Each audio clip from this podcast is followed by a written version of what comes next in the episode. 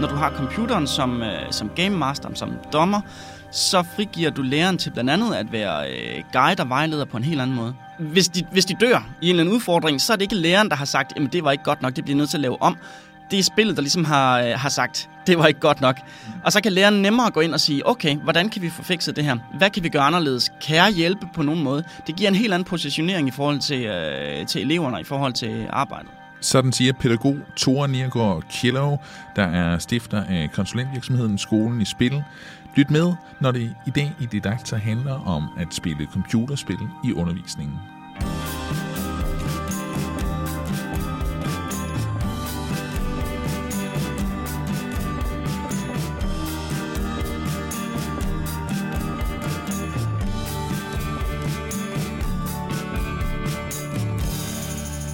Når dine elever gang på gang bliver dræbt af det samme monster, så opdager mange af dem, at det rent faktisk giver ret god mening at bruge lidt tid på det der procentregningen, fordi de på den måde kan regne ud, hvilken livsgivende drik, der vil give dem størst chance for at overleve videre i spillet.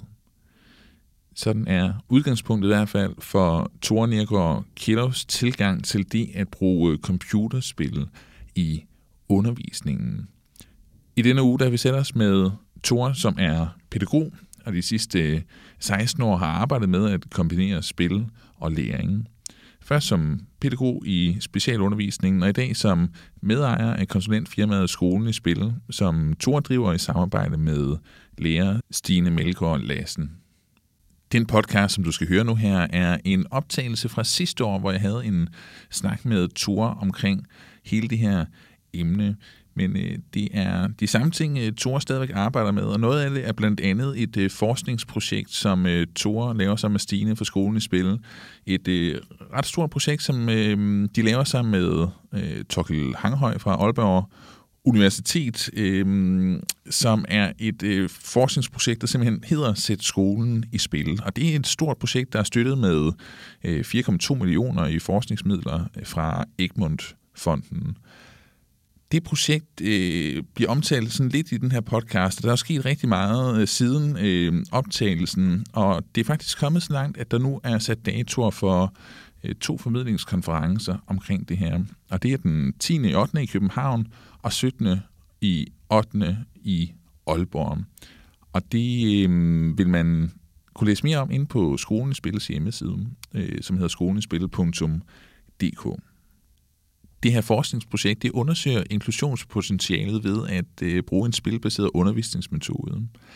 Og det kommer du altså til at høre mere om i den her podcast, som også kommer til at handle omkring, hvordan Tores elever efter at have arbejdet med spil i undervisningen, havde en fremgang i den nationale testscore på et hundrede og enogtyve procent i gennemsnit. Og det må det siges at være... Øh, noget af en, øh, en fremgang. Øh, derudover så forklarer Tore lidt om, øh, hvorfor han anvender kommercielle øh, underholdningsspil frem for læringsspil, altså mere traditionelle læringsspil i undervisningen. Øh, og så skal vi også høre om begreber som game-based learning, gamification og meget, meget mere. Og hvis du synes, det lyder interessant, så smut lige ind på didaktor punktum d k, hvor der ligger et par blogindlæg, et som Tore har skrevet, og et som, øh, som vi har lavet på baggrund af nogle af de videoer, Tore han har lavet omkring det her emne. Øh, smut ind og se øh, lidt mere omkring det, og del så inde i det, som du synes, der er interessant med andre. Hvis du lytter til podcasten her inden fra didakta punktum d k, så husk, at du også kan lytte til den her podcast inden for iTunes. Og der kan du altså gå ind og abonnere, sådan, så den automatisk bliver hentet ned på din telefon eller computer. Men allerførst, så handler det altså om Skolen i Spil sammen med Tore Nergaard Kjellov. Tore, tak, fordi du vil være med her på, øh, på den her podcast i dag. Jo, tak. Det er dejligt at se dig igen her på... Lynfabrikken, hvor vi sidder. Øh, vi mødte hinanden til EdCamp, som også foregik her på Lynfabrikken øh, tidligere på året. Øh, ja, det gjorde vi. Og det var en god dag for dig. Det var det. Det er altid fedt at være med til EdCamp. Det var jo, jeg tror, min tredje eller fjerde EdCamp, og det er svært at komme til EdCamp, øh, uden at blive revet med, og uden at øh, gå hjem med armen over hovedet. Det der med, at øh, folk de kommer frivilligt i deres fritid, ja. øh, og de brænder for et eller andet med undervisning og, og teknologi, typisk også. Dem er der rigtig mange af.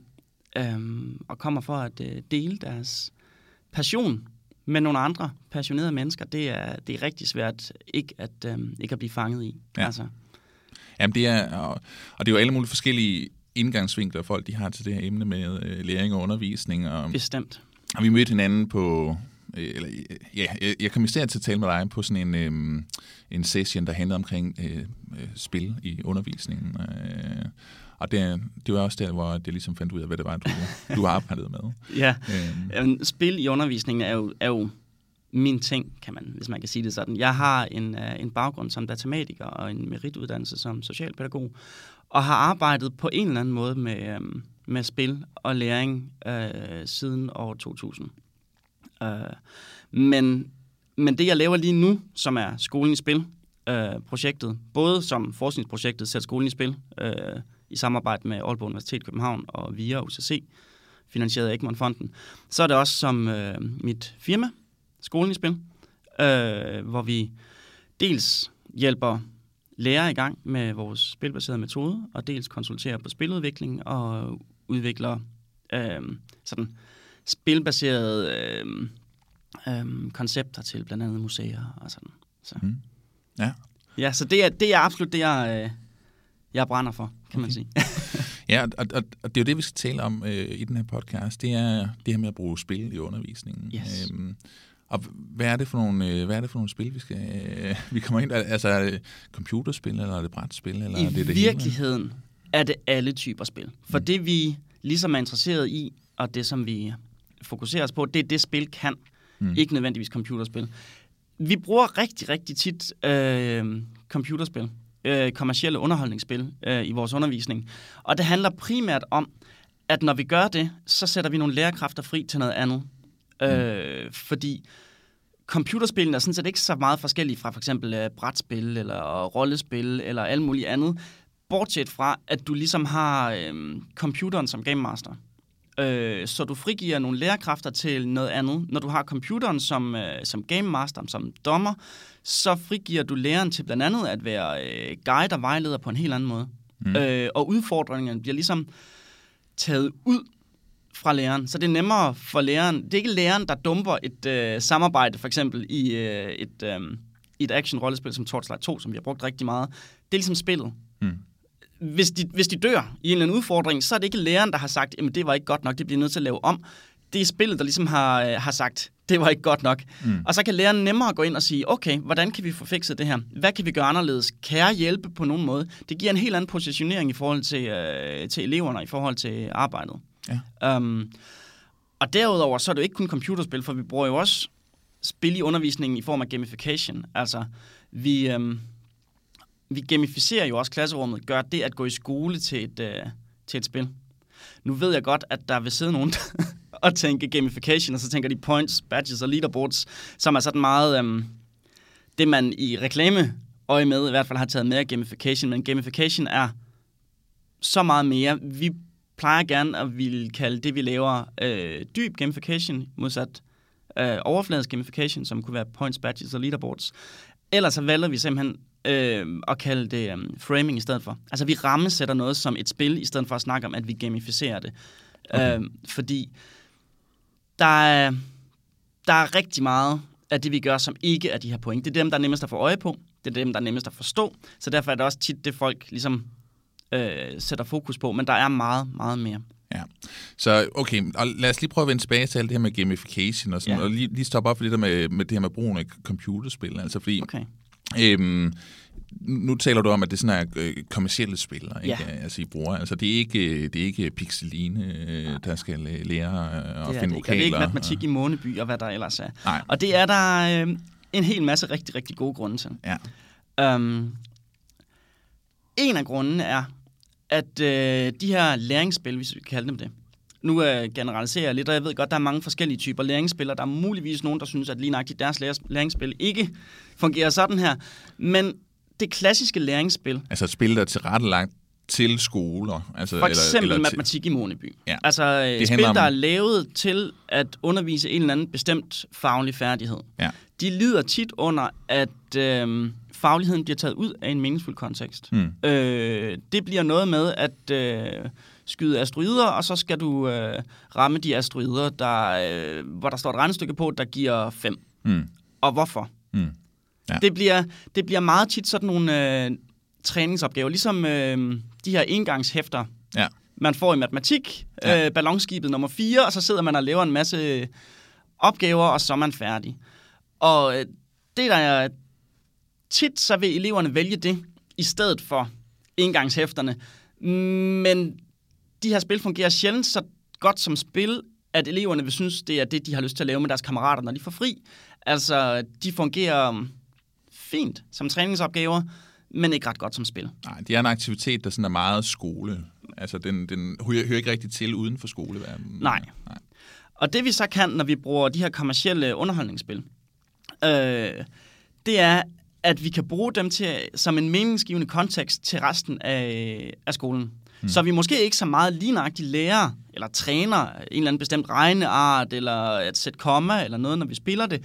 Men det bliver en kontekst øh, til at forstå, det vi ellers skal lære. Hmm. Vi plejer at sige til eleverne, som noget af det første, når vi kommer ud og laver sådan et forløb, at vi vælger et øh, godt og svært computerspil til dem, som kræver nogle af de kompetencer, de alligevel skal bruge for at gå i skole. Det kan være øh, overblik, eller øh, hvad hedder det, multitasking, eller samarbejde, eller kommunikation, eller nogle andre sådan lidt mere abstrakte færdigheder, som er vigtige, når man går i skole, når man skal undervises, når man skal leve sit liv, hmm. men som måske ikke står på skoleskemaet på den måde. Mm. Og samtidig med, så fortæller vi dem, at vi så vil hjælpe dem med at se, hvordan de ting, de alligevel skal lære i skolen, som er de her meget skolske øh, discipliner, som vi snakkede om lige før, det kan være at sætte komma, eller, mm. eller at øh, gange øh, de små tabeller. Hvordan de færdigheder kan hjælpe dem til at blive bedre spillere. Så et eller andet sted, så viser vi dem, hvordan spillene kan gøre dem til bedre studerende, og hvordan det at studere kan gøre dem til bedre spillere. Mm. Så sker der tit det, at... Øh, de elever, som har, øhm, som typisk har svært ved at gå i skole, og som ikke finder det interessant, ikke finder det meningsfyldt at gå i skole, de tænker, okay, jeg giver lidt det der med, med skolen en chance, fordi jeg vil faktisk gerne være en bedre spiller. Mm. De har tit fundet spillene som noget interessant, øh, og synes, det er sjovt. Og så har vi den anden gruppe, som øh, er de her elever, som ofte har gennemskuddet spillet om skolen, hvis vi skal kalde det det, som har ligesom en karrierevej, de skal være jordmødre eller noget andet, mm. øh, og som ikke spiller, og som måske synes, det er noget pjat. Når de, når de ligesom går op for dem, at de, når de spiller, får en hel masse socialt med klassen ud af det, og at de faktisk kan blive bedre studerende på den måde, så plejer de også at hoppe på. Og når først vi ligesom har fået alle elever grebet, så er der faktisk ikke forskel. Ja. Men til, der er lige sådan en, en barriere, der lige skal, skal over der, ja. For at fange alle. Så, så altså, det er, det er, det er kommercielle spil, og det, der mener du altså spil, som vi... kender for eksempel sådan noget World of Warcraft, kunne det være? Eller... For eksempel, World of Warcraft kunne man sagtens bruge. Ja. Øhm, nogle af de spil, vi har brugt, det har været uh, StarCraft to og Torchlight to og uh, The Lord of the Rings Online, som er et stort M M O. Øhm, vi prøver rigtig tit at vælge gode spil, som har en høj, øh, et højt niveau af samarbejde, fordi vi møder næsten aldrig lærere ude i det danske ganske land, mm. som ikke synes, at eleverne kunne blive bedre til at samarbejde. Mm. Øh, og så prøver vi at vælge spil, som måske ikke har så stor kommerciel udbredelse, som, øh, som for eksempel World of Warcraft. Ja. Fordi vi vil rigtig gerne have, når vi sætter et spil i gang i en klasse, at alle elever, så at sige, starter på samme niveau. Mm. Øh, der er ikke nogen, der har spillet det før? Eller? Nej, og det er svært at finde nogle spil, som der ikke er nogen, der har spillet før. Mm. Men jo mere vi kan, vi kan finde noget nyt for alle, klassen, for alle elever i klassen, jo nemmere er det ligesom, at øhm, dels for lærerne at være ekspert, når vi starter, mm. og det kan være vigtigt i forhold til positionering. Læring behøver ikke være eksperten hele forløbet igennem, men, men start med at være ekspert er, er faktisk vigtigt.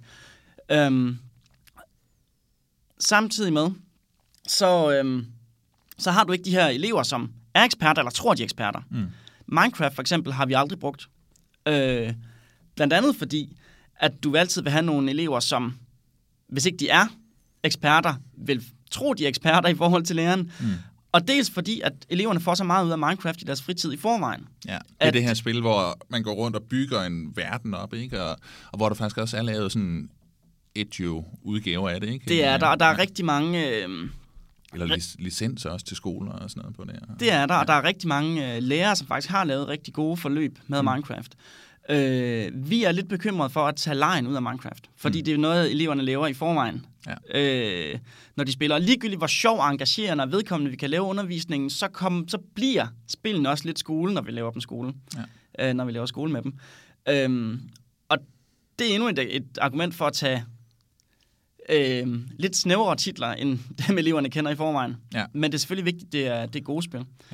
Ja. Øh, samtidig med, så tror vi jo også på, at vi i skolen, når vi har lærerne, når vi har de andre øh, elever omkring, så kan vi faktisk vælge spil, som er sværere, end dem eleverne spiller almindeligt. Mm. Øh, fordi vi vil rigtig gerne have eleverne ud i zonen for nærmeste udvikling. Vi vil rigtig gerne have eleverne derude, hvor de faktisk skal bruge hinanden, eller skal bruge læreren for at komme videre, fordi vi tror på det der læringspotentialet er størst. Mm.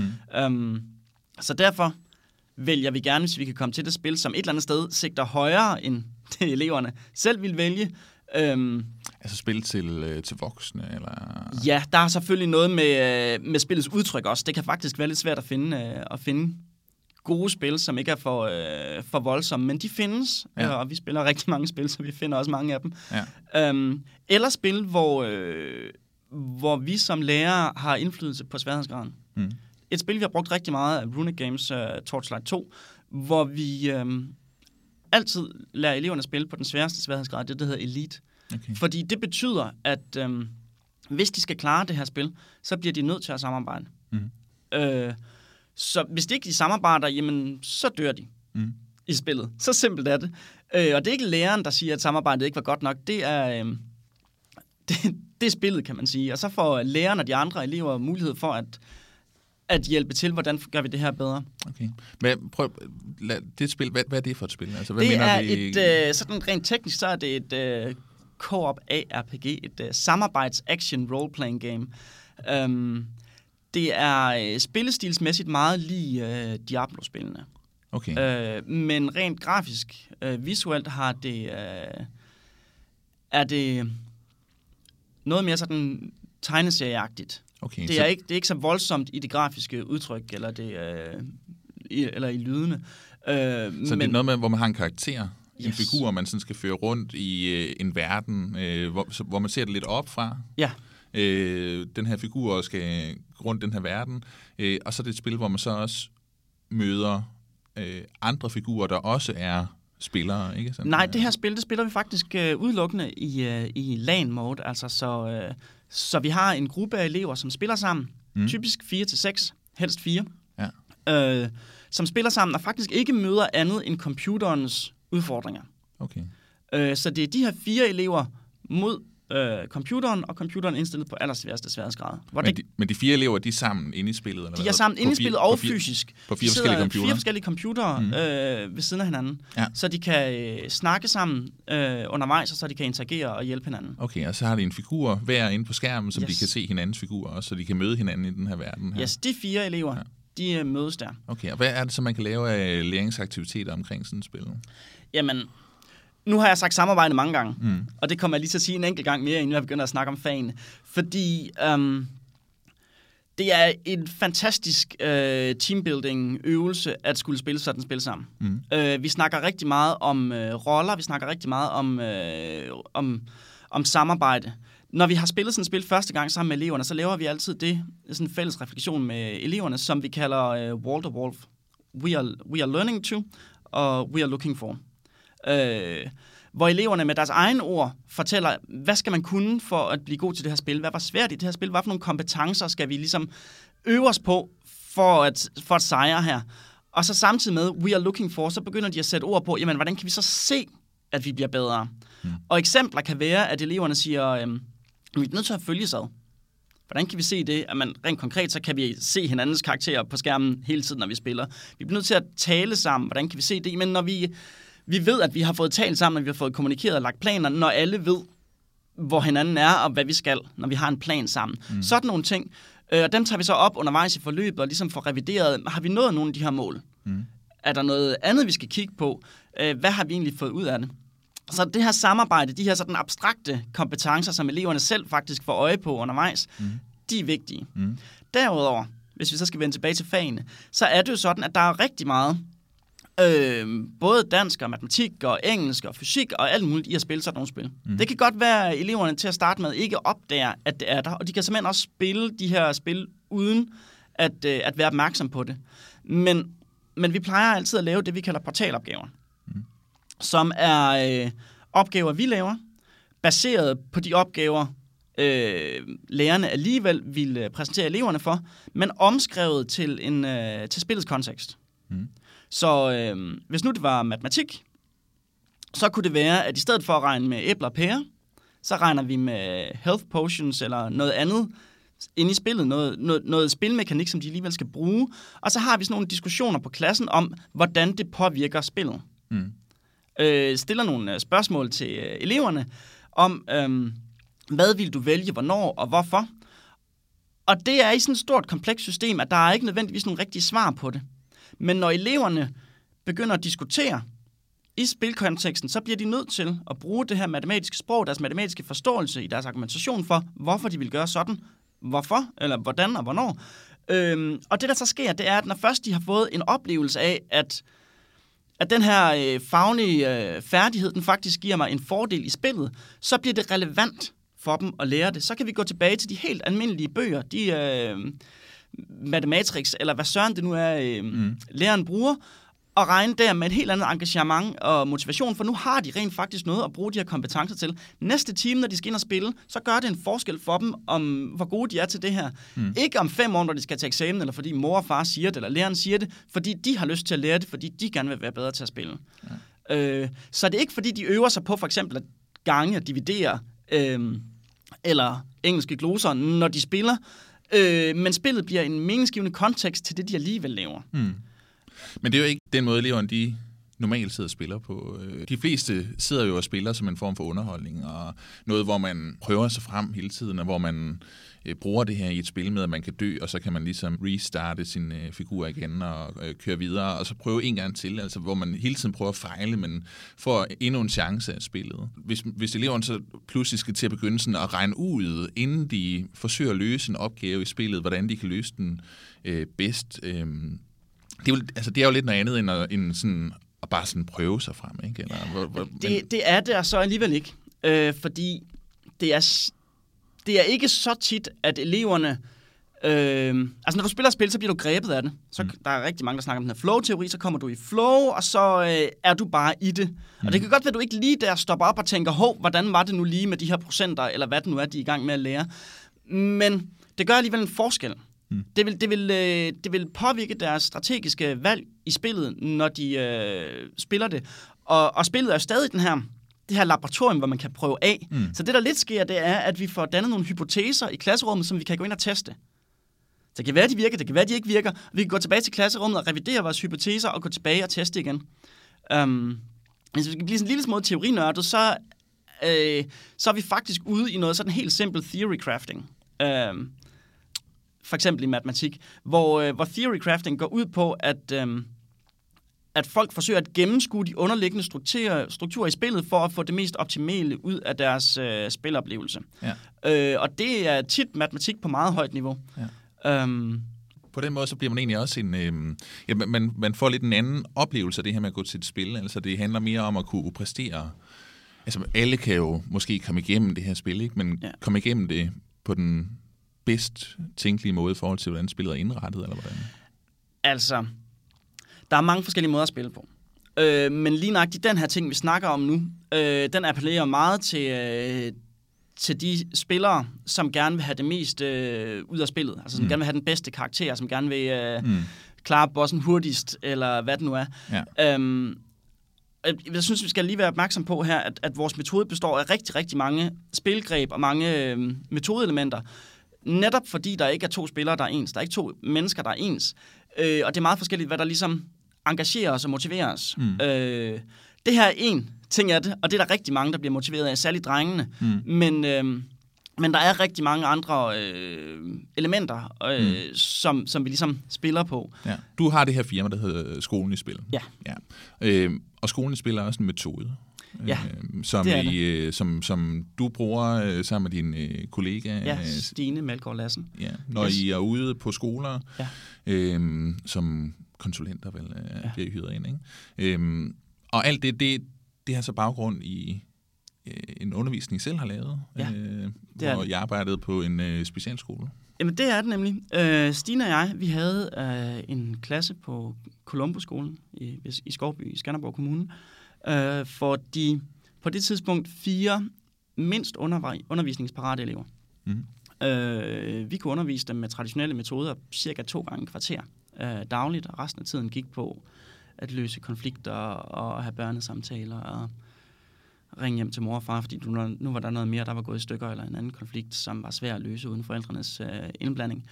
Um, og det var ikke tilfredsstillende for os, og det var ikke tilfredsstillende for eleverne, og det var ikke tilfredsstillende for øh, deres forældre. Um, men så var det sådan, at vi opdagede, at når vi spillede rollespil med dem, papirrollespil, øh, så kunne de faktisk alle de ting, der stod i deres papir, de ikke kunne. Så kunne de sidde i timevis og... Øh, øh, og og regne og skrive og læse og vente på tur og dele, øh, diskutere moral og etik på et meget højere niveau, end de kunne på alle mulige andre tidspunkter. Og så var det, vi tænkte, men måske er der faktisk ikke noget galt med, med dem, kan vi sige. Måske er der noget galt med undervisningen. Hvis nu vi kunne lave undervisningen mere som et øh, rollespil, som et spil, måske, hvad ville der så ske? Mm. Øh, og vi fik faktisk lavet et okay øh, system baseret på rollespil, hvor, øh, hvor vi godt kunne undervise dem, og hvor... Øh, hvor de blev gladere og fik meget mere ud af undervisningen. Vi blev gladere, og forældrene blev gladere. Problemet med det var faktisk, at øh, det var ikke ret skalerbart. Når vores øh, kolleger eller kolleger fra andre skoler så, der ville forsøge at gøre det efter, så løb de ind i, at de ikke havde en game master. De manglede en, som ligesom var i stand til at øh, opretholde et øh, rollespil som ramme, som meningsgivende ramme for det her. Øh, og derfor øh, tænkte vi, hvad nu hvis vi kan erstatte mig som, rollesp- som game master Øh, med en computer. Hvis vi kan, overf- hvis vi kan flytte øh, Game Master-rollen ind i computeren, mm. vil det så være mere skalerbart. Og så søgte vi penge hos Skanderborg Kommune, øh, og fik en lille chat til lidt hardware og lidt software, og skolen øh, satte nogle timer af, til vi kunne øh, begynde at udvikle på noget metode. Og så begyndte vi simpelthen trial and error, lidt ligesom når vi spiller, mm. og prøve, hvad virker? Hvordan kan vi det her, få det her til at virke? Og man kan sige, lige nøjagtigt de børn, vi havde her, de... Øh, De gjorde meget af det, som spillene også gør for børnene. Der var direkte, uden bare konkret feedback. Hvis ikke det, vi lavede, det virkede, så øh, fik vi en stol i hovedet, eller de forlod, eller de forlod lokalet. Mm. Altså, mm. Så vi kunne se øjeblikkeligt, om det, vi lavede, det virkede. Så på den måde var det også, ligesom når eleverne arbejdede med spillene, vi udviklede nogle hypoteser, vi testede dem i klasserummet, vi gik tilbage og reviderede vores hypoteser. Mm. Øhm, og efter øh, tre måneder, Øh, da vi startede, da vi havde fået pengene, vi sådan mere systematisk var kommet i gang, så var vi faktisk i stand til at undervise de her elever øh, halvanden time ad gangen, i stedet for øh, to gange en kvarter. Mm. Øh, og øh, vi havde så den her klasse i øh, to år, øh, hvor vi underviste med vores metode, mens vi udviklede den. Og i løbet af den tid, der gik vi fra at være øh, tre undervisere på øh, fire elever, til at være to undervisere på otte elever. Tre af de elever, vi har haft øh, i klassen, øh, fortsatte fra vores klasse i almenmiljøet uden støtte. Det er meget usædvanligt. Normalt, når man er på Columbusskolen, så kommer man videre til et nyt specielt tilbud for nogle større børn. Mm. Øhm, samtidig med, så havde vi en fremgang i national testscores på, øh, jeg tror det var to hundrede og nitten procent i gennemsnit, eller sådan et eller andet. Øh, I hvert fald så var det sådan, at de fleste elever, de øh, enten indhentede eller overhalede deres øh, jævnaldrende i almenområdet øh, på de her halvandet år. Vores højdescorer, han... Øh, Han præsterede første gang, vi testede ham i dansk. Der var han øh, aldersmæssigt, øh, skulle han have gået i tredje klasse, men han testede under niveau anden klasse, og halvandet år senere, så testede han over niveau fjerde klasse ja. øh, i dansk national test. Ja. Øhm, og så var det, vi tænkte, jamen når vi kan undervise de her elever så effektivt øh, i specialområdet, hvad ville der så ske, hvis, øh, hvis man brugte den her metode i almenmiljøet, mm. øh, i almenområdet? Og det, ja, hvor der også sidder mange børn jo, der...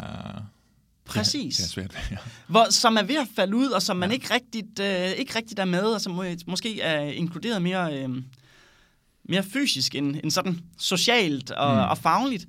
Øh, og det øh, snart tog vi sådan snak med Skanderborg Kommune om, og de synes det ville være rigtig interessant at prøve. Så de fritkøbte os fra vores stillinger et halvt år, mm. hvor vi så fik lov til at, øh, at prøve at implementere øh, den her metode, den her metode som vi har udviklet. Yes, ja. Skolen i Spil-metoden. Øh, hos alle dem, vi kunne nå, som var interesseret i det. Så mm. der nåede vi omkring øh, fjorten klasser, tror jeg, i Skanderborg Kommune, som fik lov til at prøve det her. Okay. I den periode, der havde vi så, øh, det havde vi faktisk haft hele perioden, øh, besøg af en del øh, journalister og forskere og sådan noget, som synes det var interessant at kigge på. Mm. Blandt andet øh, Thorkild Hanghøj fra Aalborg Univers- Aalborg Universitet i København, øh, som synes det var så interessant, det vi lavede, at det ville han rigtig gerne lægge noget, øh, noget mere forskning i. Mm. Så derfor søgte vi faktisk øh, i øh, efteråret fjorten øh, forskningsmidler hos Egmont-fonden mm. øh, til at undersøge inklusionspotentialet i metoden i almen miljøet. Og øh, det var de meget interesserede i at samarbejde med os om. Så øh, i marts femten, der øh, donerede de faktisk fire komma to millioner til øh, forskningsprojektet. Ja. Ja. Så, øh, så en stor del af det, vi laver lige nu, det er faktisk det her forskningsprojekt. Vi har været ude ja. på øhm, fire skoler, otte klasser i alt i, øh, i Danmark, at, at implementere øh, metoden med øh, massiv dataopsamling mm. undervejs. Øhm, og er faktisk færdig med at indsamle data nu. Så forskerne, de, øh, de er dybt begravet i data, og øh, Stine og jeg er begyndt at skrive en, øh, en håndbog, øh, som gerne skal udkomme omkring øh, årsskiftet, mm. øh, som... Som forhåbentlig skulle kunne øh, hjælpe andre lærere, som har lyst til at komme i gang med at arbejde med spilbaseret læring øh, mm. i gang. Ja, fordi hvordan øh, implementerer man sådan en metode? Er det alt omfavnende i, i, i hele undervisningen, eller hvordan, hvor, hvor, meget, hvor meget skal de her spil sådan trækkes ind? Øh? Altså, vi tror på, Øh, at jo mere man gør det, jo større effekt vil man få. Altså jo mere man bruger spil som udgangspunkt for en læringsaktivitet, eller? Jo mere øh, spillet er tænkt ind i, øh, i undervisningssituationen, ja. Jo mere sammenhæng der er mellem spil og aktivitet øh, og klasserum, øh, jo, jo stærkere vil det virke. Dermed ikke sagt, at du ikke kan tage elementer af det og bruge med stor effekt, men vi tror på, at hvis du tager det hele, så opstår der en form for synergieffekt, som er stærkere end delenes øh, effekt. Mm. Dermed ikke sagt, at du øh, ikke vil kunne få stor øh, effekt af for eksempel at lave nogle af de gamificeringsting, vi laver i klasserummet, eller tage et spil ind en uge eller to og bruge det som øh, omdrejningspunkt for, et, øh, for, et, for en emneuge eller noget andet. Um, men altså det, vi gjorde på, øh, på Columbusskolen, var jo, at, øh, at vi spillede et spil, og så brugte vi det spil som, øh, som hook, kan man sige, eller som omdrejningspunkt for al undervisning. Hvad enten det var engelsk, matematik, øh, idræt, øh, dansk, øh, ja. you name it. Mm. Alting var ligesom øh, koblet ind i spillet. Mm. Det satte i relation til spillet, så det gav mening på en eller anden måde. Så det, det, det blev en del af en fortælling, øh, som man kunne leve sig ind i, og som man kunne øh, udforske. Mm. Altså hvis man så gør spillet til en så central ting for ja. alle dele af undervisningen, altså, ja. så kan man også godt bruge lidt tid på det. Øh, fordi det tager vel lidt Altså, det tager jo lang tid at spille et spil, ikke? Altså, altså det, det, der er jo mange forskellige spil. Øh, men, men det, vi faktisk har, har størst øh, positive erfaringer med, det er at tage store, komplekse spil, som, som har en, øh, en nem øh, indgangstærskel. Mm. Øh, og så spille dem lang tid og bruge dem som hook til mange forskellige ting. Mm. For eksempel... Øh, Uh, spille Torchlight to måske i en måned eller to, og så bruge det til mange forskellige ting undervejs. Så det er det samme spil, men du bruger mange, du laver forskellige, hvad hedder det, um, aktiviteter omkring det. Mm. Um, grunden til, at vi rigtig gerne vil have store, komplekse spil, er, at rigtig mange spil kan spilles uden de store forudsætninger. Men hvis spillene er dybe nok, komplekse nok, så vil du også kunne fastholde de, um, de dygtigste elever. Samtidig med, at de elever, som har øh, største udfordringer ved at gå i skole, de kan være med. Mm. Um, men dermed ikke sagt, at du kan bruge det samme spil hele tiden. For variation og tilpasning er virkelig vigtigt for at, indhold, for at uh, holde elevernes og spillernes uh, interesse. Og det er både i spillet, men også i den uh, gamificering og den ramme, du laver omkring spillet. Mm. Uh, vi, vi er tit blevet spurgt, om ikke vi har lyst til at lave en eller anden, hvad skal man sige, digital udgave af vores... Uh, gamificeringskoncept, og vi er faktisk ikke interesseret rigtigt, fordi noget af det, der er rigtig vigtigt for os, er netop, at vi som game master altid kan være over reglerne, og altid kan justere og tilpasse til situationen, der hvor vi er, og det er bare nemmest at gøre, hvis det er analogt, og papir og blyant, og mm. øh, hvad hedder det, laminerede plakater på væggene, man kan tegne på og fjerne fra mm. igen. Um, Så, så ja, store, komplekse spil, mm. længere tid ad gangen, men sørg for variation. Ja. Øh, derfor, med de store, komplekse spil, kan det faktisk også være rigtig vigtigt, at læreren har sat sig ordentligt ind i spillene. Ligesom du vil gøre, hvis du øh, tager en roman ind i... Øh, i undervisningen, så skal du have læst den først, så skal du også have spillet spillet først, fordi det er ikke altid, at eleverne selv, øh, særligt de, øh, de dygtige elever, finder de nye udfordringer, finder de vinkler øh, i spillet, som gør, kan, gøre det, kan, kan gøre, at det bliver ved med at være interessant, lige så lang tid som de, øh, de elever med de største udfordringer, ligesom kan holde det interessant, fordi mm. de kommer lidt langsommere frem. Ja. Så det er vigtigt, at du også øh, er så meget nede i spillet, at du kan blive ved med at gøre det interessant og udfordrende for, øh, for eleverne, ja. Hvis du skal køre de her to-tre måneder. Ja, fordi det tænker jeg på, altså lærerens forberedelse, øh, ja. det, det kræver jo, for nogen vil det kræve en, en anden måde at forberede sig på, ikke? Altså, ja. Men som du selv siger, hvis man vil til at arbejde med en roman i dansk undervisning, så kræver det også, at man lige sidder og læser den roman, og det ja. Kan godt tage et par timer måske. Øh, det er rigtigt. Og det samme med computerspil. Øh, men derfra så til at, til at kunne finde på de her øh, måder, man skal arbejde med spillet. Altså ja. kunne, kunne se, at her vil det give god mening at, øh, at øh, sætte noget matematik ind, eller her, øh, er det nogen, øh, her handler det om at analysere i danskværet. Ja. Øh, altså det, det, det, er ny, øh, det, det, det vil måske være en ny måde at skulle, skulle kigge på. Det, det er det, og det er en udfordring for, øh, for en del lærere, øh, som ikke er så, vi plejer at kalde det spildannede, som ikke har de, de, de store personlige erfaringer med spil. Vores, vores oplevelse er, at jo, jo flere personlige erfaringer lærerne har med spil, jo nemmere er det også for dem. Mm. Øh, jeg tror på, at der kommer et, øh, et skred nu, fordi der kommer en masse øh, nye lærere ud på arbejdsmarkedet, som har et andet forhold til spil, som har spillet særligt digitale spil øh, i langt højere udgrad, øh, udstrækning end, øh, end de lærere, som, øh, som er i arbejde i dag. Samtidig med, at som en del af forskningsprojektet har vi jo også Øh, været med til at oprette specialiseringsmoduler på læreruddannelserne. Blandt andet så øh, speci- er der en, en speci- et specialiseringsmodul på øh, V I A her i Aarhus, mm. øh, som i år er, øh, er det største øh, specialiseringsmodul på læreruddannelsen, sådan som jeg har forstået det, mm. øh, som udelukkende handler om øh, spilbaseret læring, øh, hvor vi så også kommer og øh, underviser. Mm. Ja. Øhm. Til at begynde med, der kan vi ind på det her med gamification, yeah. og, og, og der er også sådan et begreb som game-based learning. Yeah. Ikke? Altså, og det, man støder på det en gang imellem, for eksempel når man øh, hører om øh, nye digitale undervisningsmaterialer, yeah. at øh, det benytter sig af gamification, eller øh, yeah. altså, at der er et eller andet øh, spillende moment i øh, det her med at skulle udregne matematikopgaver, eller yeah. andet, man får nogle point og sådan yeah. nogle ting. Det er nogle centrale begreber. Ja, som yeah. man måske kunne øh, dykke lidt ned i, hvis man gerne vil vide mere omkring det her emne. Yes. Her. Altså sådan, øh, nu er det jo forholdsvis nye begreber, og øh, der er rigtig mange, som, øh, som arbejder på at få dem defineret klart og tydeligt. Øh, men når der er så nye begreber, så er der også mange definitioner, man kan løbe på. Øh, sådan som vi forstår begreberne, så handler game-based learning i virkeligheden om det, vi lærer, når vi spiller. Mm. Alle spil er på et eller andet måde, er en eller anden måde bygget op i en række opgaver, en serie af opgaver, som man skal tilegne sig nogle kompetencer for at løse. Så det vil sige, hvis vi finder de rigtige spil med de rigtige opgaver, hvor man skal opbygge de rigtige kompetencer, så har vi en eller anden form for, skal vi kalde dem læringsmaskiner, øh, i forhold til at, at, at lære et, et bestemt kompetencesæt. Mm.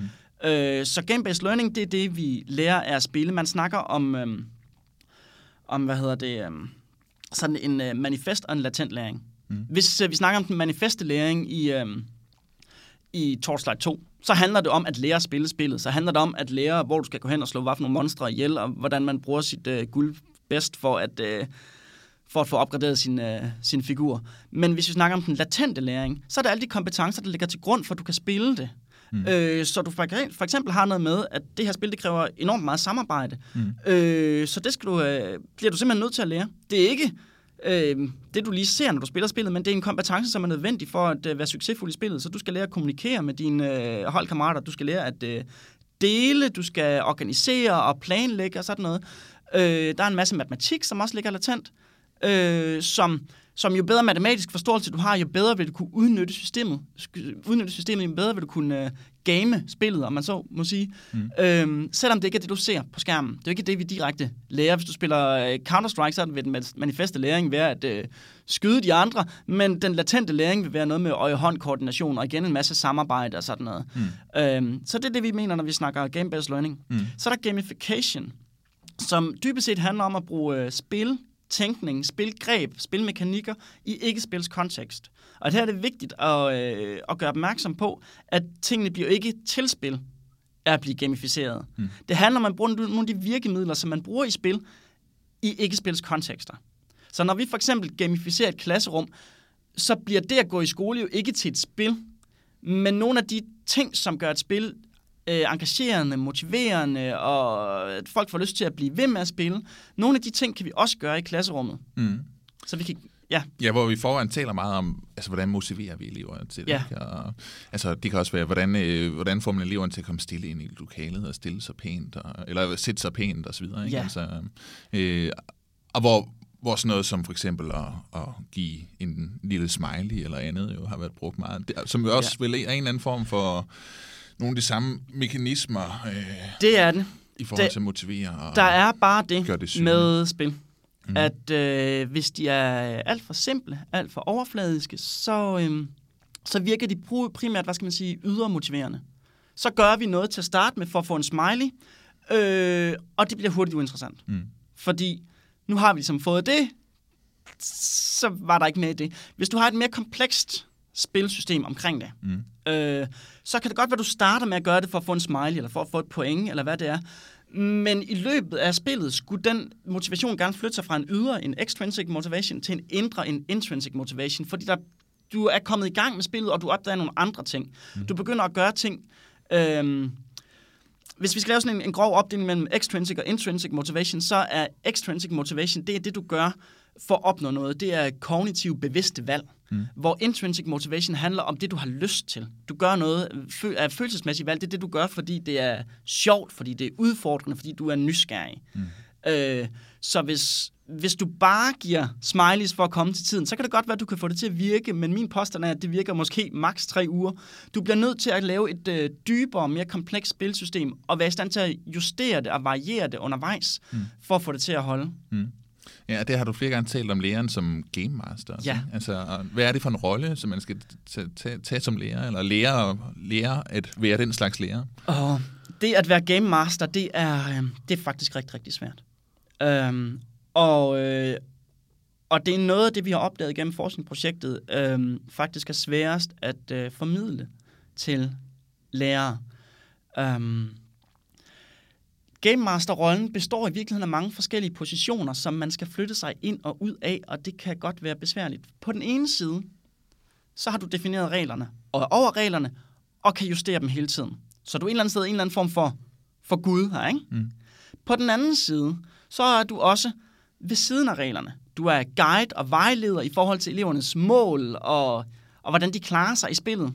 Samtidig med bliver du også nødt til at spille med. Du bliver nødt til at være...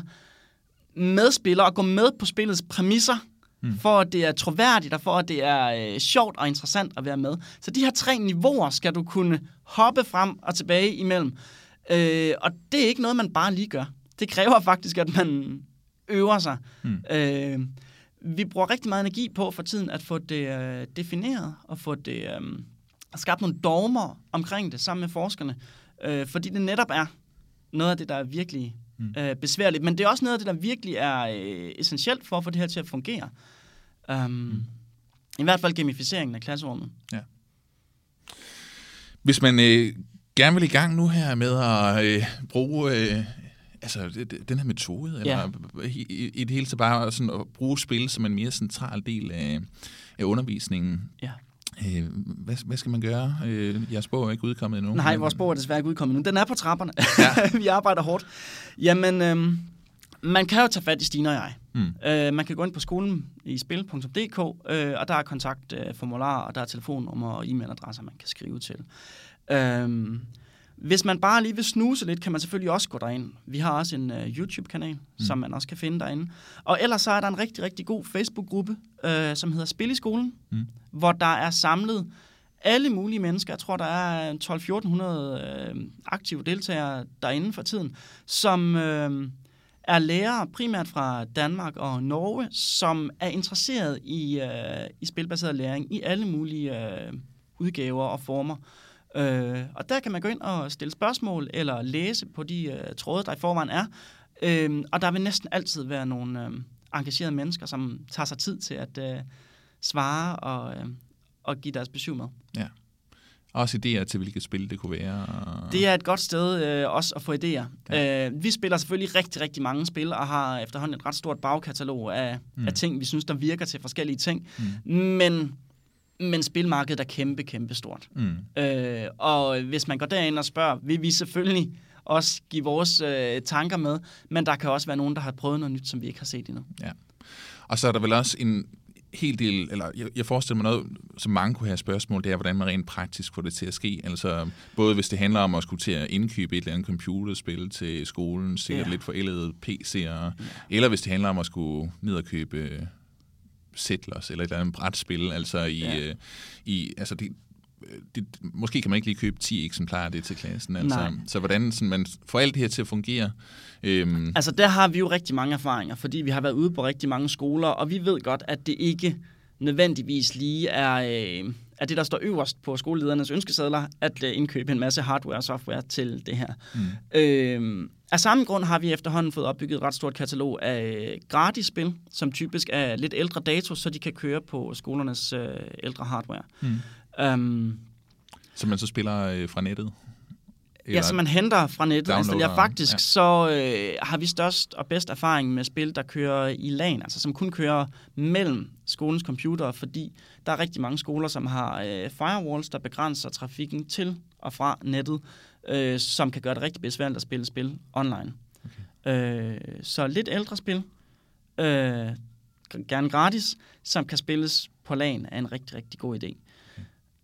Yes. Og så er der jo også det, vi har gjort mange gange, at vi øh, har taget kontakt til de spilfirmaer, som udgiver spillene, og sagt, vi kunne godt tænke os at prøve det her. Er mm. det noget, I har lyst til at, øh, at være med til? Mm.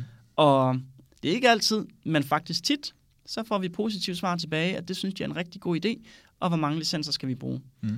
Um, okay. Så bare fordi et spil koster halvfjerds eller hundrede eller to hundrede kroner, øh, så skal man måske ikke afskrive det til at starte med. Nej. Vi har også aftaler med flere spil, øh, hvad hedder det, firmaer, som, som gerne vil levere deres kommercielle dyrespil mm. øh, gennem os, hvis vi tager ud og øh, laver et forløb. Så hvis man for eksempel hiver os ud til at lave et øh, Torchlight to forløb, jamen så får man spillet med. Mm. Okay.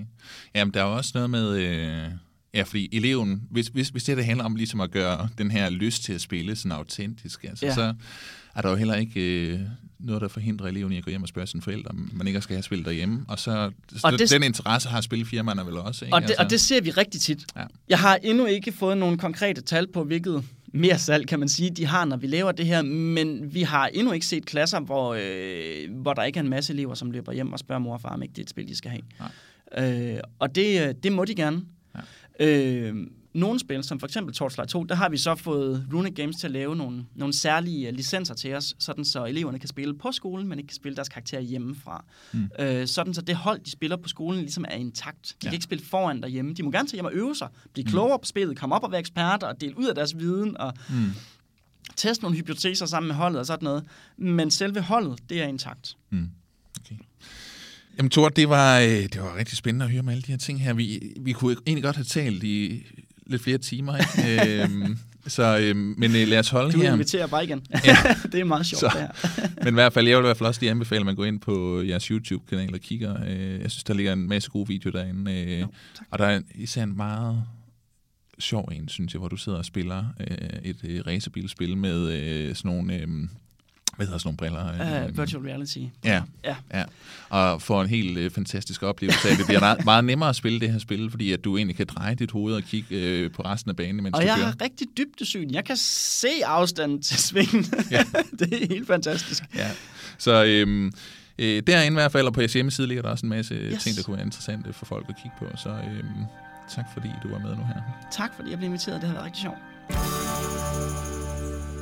Og tusind tak til Tore for at deltage i den her samtale, som jo altså var en samtale, som blev optaget sidste år. Men det er i år i to tusind sytten, at resultaterne fra det forskningsprojekt, som er støttet med fire komma to millioner fra Egmont-fonden, bliver formidlet på et par konferencer, tiende i ottende i København og syttende i ottende i Aalborg, i forbindelse med Gamescope-festivalen, som altså er sådan en spilfestival.